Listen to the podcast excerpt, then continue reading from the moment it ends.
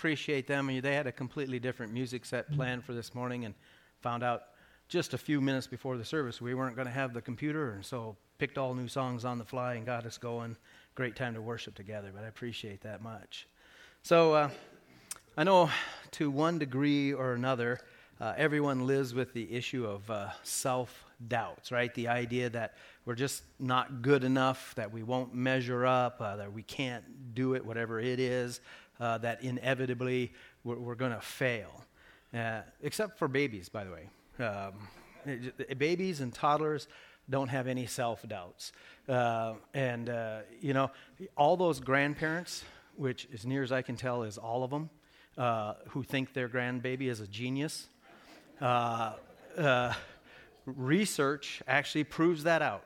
Uh, almost all babies and toddlers are genius, operate at a genius level until about somewhere between a year and 18 months and then self doubts start coming in. And uh, self doubts are the biggest inhibitor uh, to uh, personal growth and, and achievement.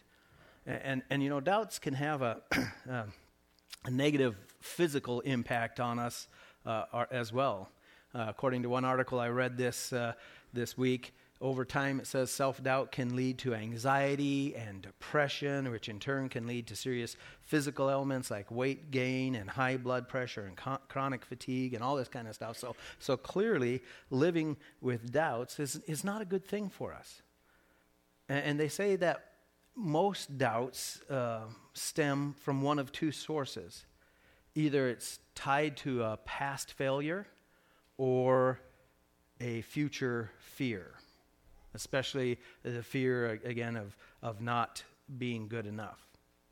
So that's why, if, if you've failed in something in the past, you will most likely try to avoid doing that thing again if at all possible, right? Uh, and, and as a result of that, uh, you might miss out on something that you would really enjoy or be good at, but it gets neglected because of self doubts. Or you, you won't even try something different because of the fear of not being able to achieve or, or do good enough. And, and it really is a good thing that babies uh, and toddlers don't operate that way, right? Because otherwise, a person would just lay on their back crying until mom and dad brought them whatever they needed for the rest of their life, and, you know, that wouldn't be good. Um, doubts. Uh, they don't come just in, in the physical, emotional, intellectual world, right? They also happen in our spiritual realm. And the sermon by request, and I've continued the sermons by request into the fall just uh, because I've been receiving so many good ones, but the sermon by request uh, this time said, I've always wanted to hear a sermon about what to do if you're getting doubts about if you're really saved or not. I think that's uh, a good question.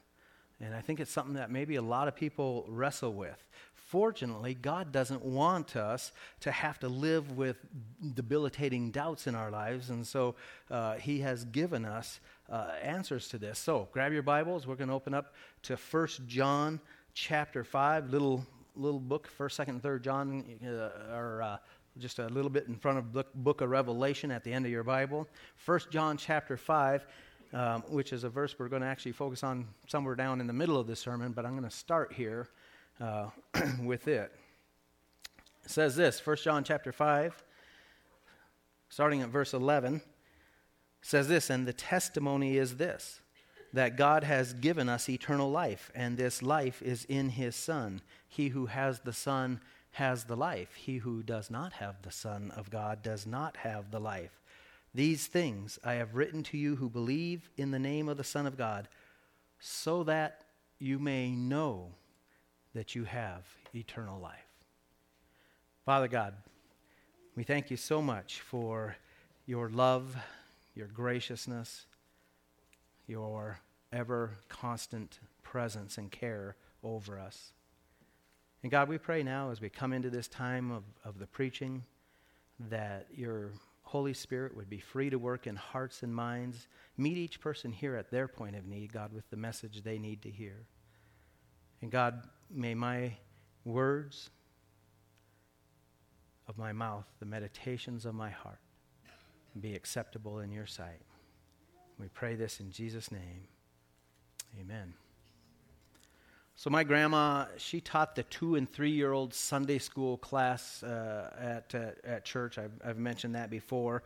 And uh, so, uh, she was teaching that class when my mom was uh, two and three years old. She taught that class when I was uh, two, two and three year old.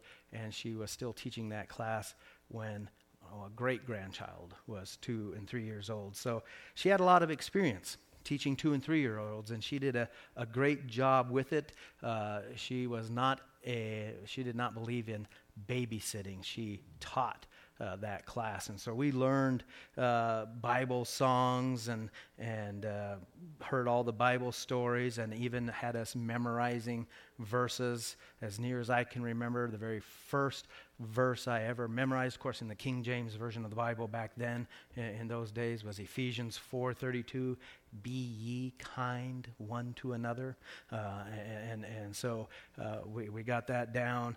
Um, I don't uh, actually remember it, but my grandma uh, frequently, every year, multiple times, would share the gospel message with those two and three year old classes. So that would have been the first time that I would have heard about my need for salvation.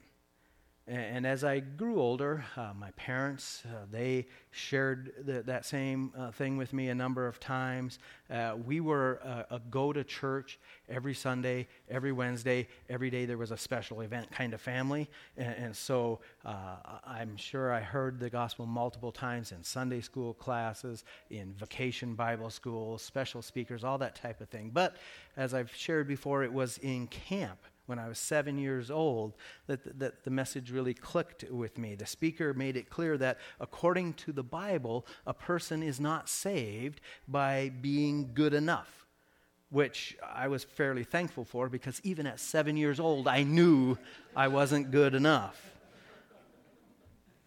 He also said, You know, you're not saved just because your parents are Christians, just because you go to church a lot, all this type of thing. He, he said, It's only by personally accepting Jesus Christ will your sins be forgiven and, and you will receive eternal life and get to go to heaven. And, and that's what I wanted. And so I went up front and, and, and prayed with this speaker. I don't remember his name. And asking Jesus to forgive my sins and, and to come into my heart was, I remember that was the terminology that was used come into my heart. And uh, I, I don't remember any verses that he shared in particular, but what I do know is what I did at that moment as a 7-year-old was a fulfillment of Romans 10:13, which says, "For whoever will call on the name of the Lord will be saved." And, and so I I left that camp feeling great and and and knowing that I was going to heaven. But as I grew, uh, you know, a little bit going through junior high, I, I began, you know, having some doubts. Was I really saved or not? Because the truth is, I didn't always feel saved. And, and, I also knew that I didn't always behave in the way that I thought a saved person should behave. I, I never heard God speak to me. I, I, didn't see God doing things in my life, you know, these amazing things in my life, like, like He did with the people that I heard about in, in the Bible. And so I doubted. And, and as a result of that, I began uh, praying a lot of just in case prayers right? And maybe you've done this, right? Just in case I wasn't really sincere the first time, just in case I had somehow messed up, just in case I didn't do it right, I, I kept praying and asking God into my heart, you know, again and, and again and again. And yet, I still continued to struggle with doubts as I as I grew through junior high and high school and into college, and and um, I, I, didn't uh, really feel like I could talk to anybody uh, about this. I mean, I, I, did mention it one other time at, at Camp Halawasa to one of the speakers, and he gave me some verses to read and, and patted me on the back and said, "Go inner tubing," you know, and and uh, um, this type of thing, but uh, somehow I felt like having doubts was a taboo subject, right? Nobody ever told me uh, that, but, but I got this feeling that if I expressed any doubts about my Christianity, about being saved, well, that would be the same as admitting that I wasn't even a Christian, right? It's like grabbing your one way ticket to hell and that's it. You're all over for you if you, if you express doubts. That's, that's just kind of how I, I felt. And, and, and because I, I, thought, well, you know, no real Christian would ever have those things. And, so uh, I, I'm thinking maybe the one of the main reasons I felt that way was because in, in the church I, I grew up in, uh, nobody, nobody ever talked about doubts. And, and since nobody ever said anything about it, I was pretty sure then that I was the only person in the entire world who had ever struggled with this. You know, real Christians must not have this problem. That's what I was thinking. So, for the most part, I, I would just try to stuff those down and, and, operate as if I didn't have them, just pretend that, you know, everything was going well. But now, based on this sermon request, I can say that there's at least one other person who, who must uh, have th- the same struggle as me. And perhaps there's some of you here this morning who have struggled through this, maybe even are right now, or, you know, in periodic times in your life, it seems to, to come and go, these, these doubts about your salvation. And, and so I, I want to say that's what we want to focus on this morning. And, and, and it might not be just doubts about your salvation, right? I mean, we, we can doubt about a lot of things. One person I read this week that I really liked, he put it this way. He said, quote, not only this, but there is nothing Christians cannot doubt. Sometimes we doubt our salvation. Other times we doubt God's love. Many times we even doubt the reliability of Scripture or the existence of God or the identity of Christ. Even John the Baptist, whom Christ called the greatest man ever born, once expressed doubt about the very identity of Christ. End quote, right? So, so doubts can plague us all kinds of doubts. But, but since this person writing specifically mentioned uh, doubting uh, salvation, that's, that's what we're going to focus on. But keep in mind, it, uh, these things will be effective in the broader subject as well. So for the rest of this morning, uh, I, I want to look at a few things that I have learned about doubts uh, over the years. And, and there's a number of verses that have really spoken to me in, in this particular area, but one that, that uh, just in particular stands out is found just past First John a little bit in the book of Jude, the little book of Jude, uh, verse 22, talking to Christians, and it says this And have mercy on some who are doubting. That, that was that was a powerful, impactful verse for me. It was significant. Uh, at first, because it established the fact that there was such a thing as Christians who doubted. I mean, it was good. It was good just just to know that, and, uh, I, I wasn't the only one. And second, apparently, based on this verse, it must have been okay to actually talk about those doubts, right? Because otherwise, how would you have identified them? Right? Nobody would have ever fingered me as somebody having doubts because I shoved them down inside and just pretended and went on like everything else was okay. But, but apparently, it must be okay to talk about those things. There had to have been an openness about this subject within their fellowship so that they could actually know who the doubters were that you were going to have mercy on. And, and then that's the third thing, the most important thing to me. It says, this is how you treat, this is how we respond to a person who is expressing some doubts. You have mercy on them. You, you don't wag your finger at them and tell them what horrible, useless Christians they are.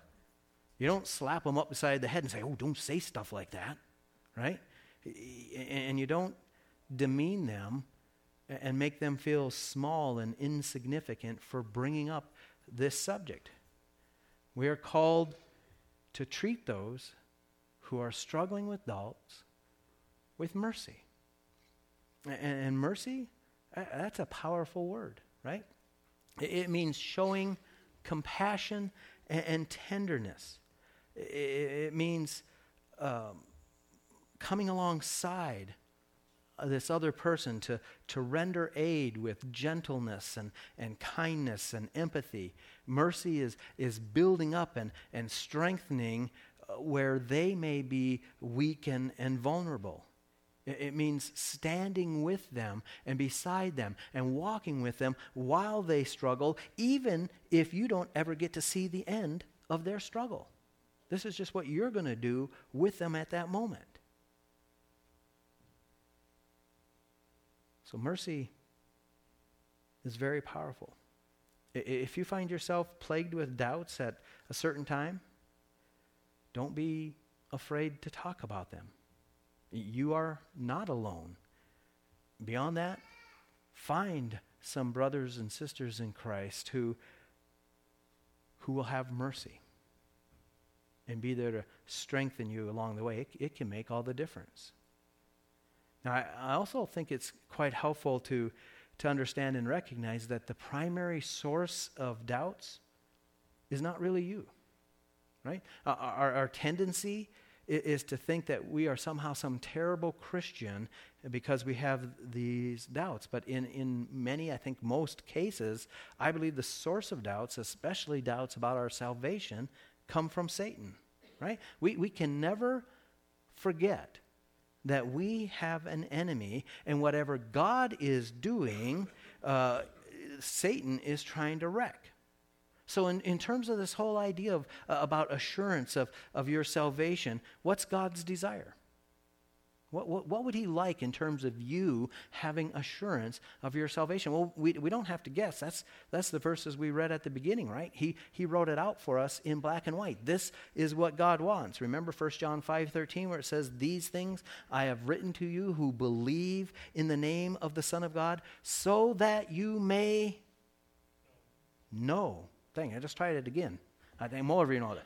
These things I have written to you, right? Who believe in the name of the Son of God, so that you may no. No. That you have eternal life. God wants you to have a, a, confident certainty about this issue of salvation. He doesn't want you wandering around through life wondering and doubting. And it always, you know, flabbergasts me and kind of ruffles my feathers actually when I hear about churches or, or groups of Christians, organizations that that teach that you can't really ever know if you're going to heaven or not. And I'm thinking to myself, really? Because that's not what God says. He wants us to know. And we're going to look at that a little bit more in a few minutes, but, but I want to get back to our main point on, on this section here. Whatever God is doing, whatever He wants, right? Satan is doing just the opposite. He is the one who wants to bring in doubts and, and fears into your life. Clear back in the when I was going through college, I had to read this, this author by the name of Thomas Brooks. He was a pastor way back in the 1600s. And, and one of his uh, books, he identified some ways that Satan brings doubts into our lives. And one of them uh, that he mentioned was that Satan tries to get you to think more about your sin than you do about the Savior.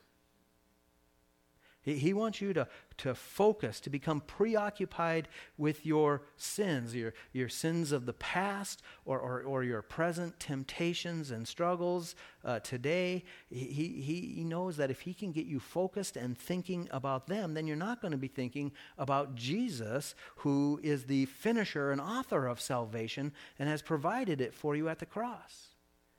In other words, if you're focused on the sickness, you're not going to be looking at the cure. And that's going to lead you to doubt your salvation. Now, we all struggle with sins, right? And when we do, hey, the key is to focus on Jesus, the one who can do something about that sin, not on the struggle or the sin itself. Now, along that same line, Thomas Brooks said Satan will try to convince you that your battle with sin is the kind of battle that, that only marks an unbelieving hypocrite. Okay? I don't know if you've ever had that whispered into your ear by Satan that you're nothing more than a hypocrite because uh, you know Satan wants you to believe that that no true Christian would really struggle with the same way that you are. And, therefore, you must not really be saved. Uh, he, he wants you to forget uh, that the, the reality that fighting against sin is, is part of the Christian life. That's part of the Christian experience. You, you, you're not alone in your struggles. Whatever sin you might be dealing with, whatever, whatever one might be attacking you, whatever uh, form these might take, that is not unique to you. There are many other Christians who struggle in the same way with the same issues and the same thing that you do. You're not alone. That's why we need brothers and sisters who we can open up with and be honest about what's going on in our life. You're not by yourself. Another way he brings doubt into your life is by uh, leading you to, to come to some false conclusions or false assumptions based on the, the harsh circumstances of your life. As you face uh, trials and difficulties in, in, in your journey uh, through this world, Satan's going to start whispering in your ear that, hmm, apparently God doesn't really care about your prayers. He's not answering your prayers. He doesn't care about you, and he doesn't care about your hopes and your desires and your dreams. And and therefore, uh, you know, as, he, as soon as he can get you thinking that way, then he'll insinuate that that uh, the reason he doesn't care is well, you must not really belong to God. You're not really his child. Otherwise, he wouldn't treat you so poorly, and you wouldn't be having to face and go through all these things. And now all of a sudden, you're doubting your salvation again.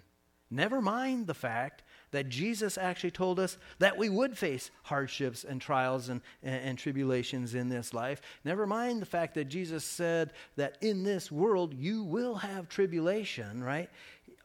Uh, we, we need to understand that a trial is not an indication that God has abandoned you or, or, or, or is not listening to your prayers. They are a normal part of the Christian life. So if your doubts are based on the circumstances that you're going through, oh, I can't believe God would allow this. I, uh, I, you know, maybe I don't. Maybe I don't really belong Him. You actually have to turn that around. You know what you should doubt? You should doubt your doubts.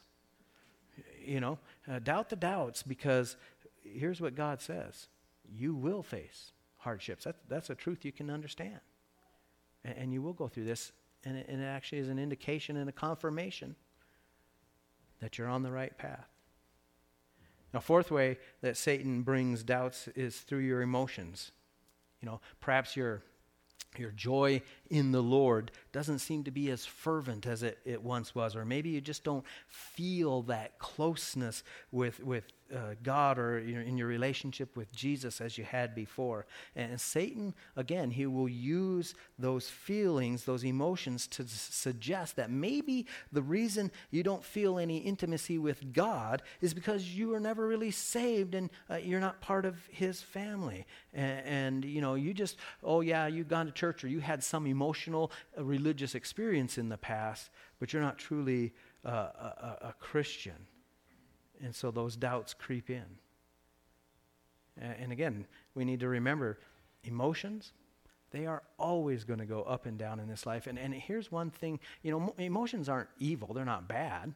But, but one thing we have to remember is that emotions always, or very frequently, lie to us, right? your emotions will lie to you, and they'll, they'll go up and down. And the reality of your relationship with God is not based on how you feel, but on what He says is true. And that's why it's so important for us to know what God said. And we'll look at that a little bit more in a minute here. Uh, a fifth technique that, that the devil uses to, is to get you to concentrate on what you don't understand about the Bible. Right? if, if, if he can get you to think about all the what ifs and the I don't get that and how does that work out and, and, and uh, you, you, get you all tangled up in the, the disputes and the secondary issues uh, and those thorny areas of theology where sincere, true, Bible believing Christians have differed down through the ages, if he can get you to focus on those, he'll, he'll get you all discombobulated in those things, well, then he can start squeezing in doubts about uh, the other areas of the Bible, those, those ones that are perfectly clear, the foundational truths of Scripture, such as your salvation. And so, obviously, an easy way to, to combat that is to hey, let's, let's major in the majors, right?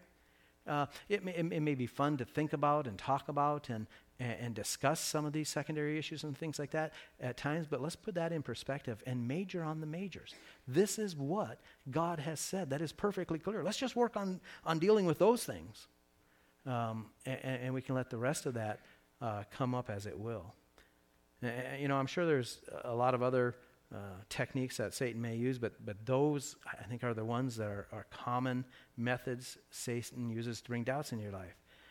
But we've seen God doesn't want us to have to live with those, those doubts. He wants us to have a confidence and an assurance in this life. Uh, and, and, and, at the same time, uh, God is gracious, so He's not condemning us as we work through our doubts. And that's an awesome thing. And that's why God gives us the command to have mercy on those who might be doubting. Uh, so, along with the suggestions I made as, as we went through there, there's some more things we can do to help combat doubts as they, they come up in our life, especially this doubt in the area of salvation. And, and the one big one, which I said we'd get back to, is make sure we do have a solid understanding about what God does say about salvation. Because, again, that's major in the majors. Let's, let's go back to the verses we started with in, in 1 John. If you kept your thumb there, you can look at them again. The two verses preceding his declaration that, that he wants us to know right? The, these things, he says these things. The, the two verses right before that, he says, and the testimony is this that God has given us eternal life, and this life is in his Son. He who has the Son has the life. He who does not have the Son of God does not have the life. Those are the verses before him. Real simple verses, two major points, right? Salvation is found where? In the Son, in Jesus. And he who has the Son has the life. Okay? He's, he's just making it pretty point blank for us there. He's, he's making it real simple and clear. Of course, the flip side of that is he who does not have the Son does not have the life. No matter what religious experiences you've had, no matter what other things you might claim, without Jesus Christ, you do not have that salvation. But, but our focus is on salvation. So if you have Jesus, you have salvation. But then a person might say, well, how do I know, though, that if I have Jesus? Well, Jesus himself told us how we can know. John 5 24. He says, Truly, truly, I say to you, he who hears my word and believes him who sent me has eternal life and does not come into judgment, but has passed out of death into life. If you believe, if you put your faith in what God has done through Jesus Christ, then you're saved. You have Jesus. Belief is the foundation. But then you say, well, yeah, but exactly what do I have to believe then? I, I mean, I want to make sure. Well, God told us that too, because He wants us to be confident. Romans 10:9 says that if you confess with your mouth Jesus is Lord and believe in your heart that God raised him from the dead, you will be saved right? And, and, so believing that Jesus is Lord means knowing that He is the master. He doesn't share the throne with any other religious figures or ideas or even yourself. He, he is master. And um, it's Him and Him alone. And then believing that God raised Him from the dead means believing the work that He did on your half, behalf, that He died for you and was raised to new life and therefore can offer you forgiveness of sins and eternal life. That's, that's what you're believing. God, I, I believe that Jesus did that for me. If you believe, then you have Jesus. And here's the truth you can believe that even in spite of or in the face of some doubts. In the Bible, there was a man who desperately wanted Jesus to heal his son. And Jesus told him, um, Yeah, I, I, can do that if you believe. And, and this, this man's immediate uh, cry out was immediately, the boy's father cried out, I do believe, help my unbelief. He believed, but he was still struggling with some doubts. So, how did Jesus respond to that? Did he say, Well, hey, get back to me someday when you got that all figured out? Jesus responded in compassion and met him exactly where he was in that mixture of belief and doubts and healed his son. And he is going to meet you right where you are if you come honestly to him. You can pray the same prayer that that father did Jesus, I believe, but help, help my doubts, help my unbelief. And he's going to be as compassionate towards you. God's not God's not offended, not afraid of your doubts. So take them to him. Which brings up another point to keep in mind. Doubts, as I mentioned, are not the same thing as unbelief. None of us has a perfect faith. Okay? None of us has a perfect faith. If perfect faith is right up here, all of us are at some level below that, which means there's a gap between where we are and perfect faith. And, and one author I read this week, uh, I really liked the way he put it. He, he, said um, um, that uh, the gap between where you are and perfect faith is where doubts reside. Doesn't mean you don't have faith. It just means your faith is not yet perfected. And, and we all have that gap in our life. But as you honestly look at those doubts, take them to God, compare your doubts to Scripture, and allow Him with that prayer God, I believe, but man, help, help my unbelief. You can actually end up growing deeper and stronger in your faith as you work through those things.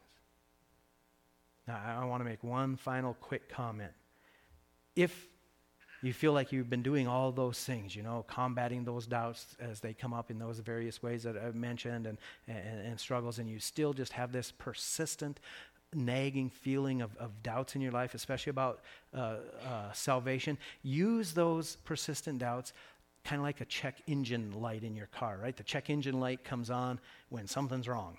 Uh, unless there's something wrong with the check engine light. But, but uh, uh, you know, typically that's the idea, you know, that it, it, comes on when something's wrong. Well, if you've, if you've done these other things and you're still getting those persistent nagging doubts, there's, there's one more thing that you can do. You can use it as a, a check engine light for your life. One reason that we can have persistent nagging doubts is because of unconfessed and undealt with sin in our life.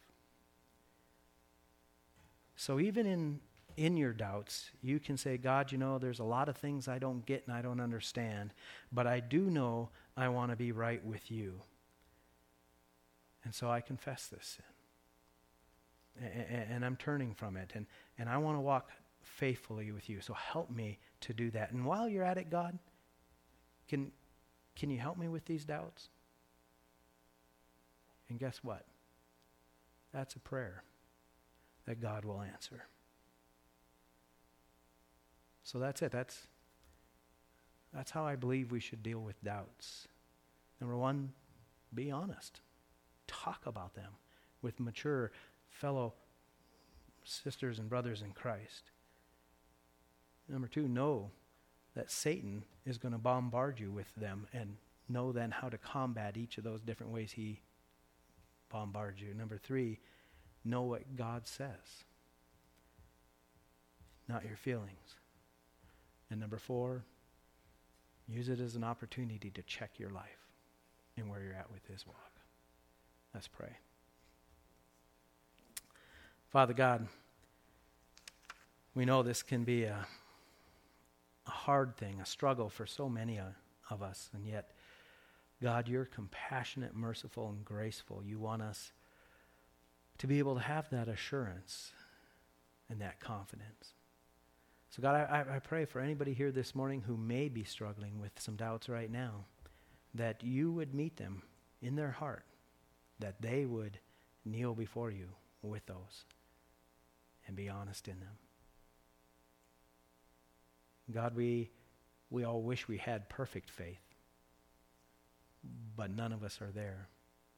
So, God, in that gap where the doubts can come, you meet us and strengthen us. We pray this in Jesus' name. Amen.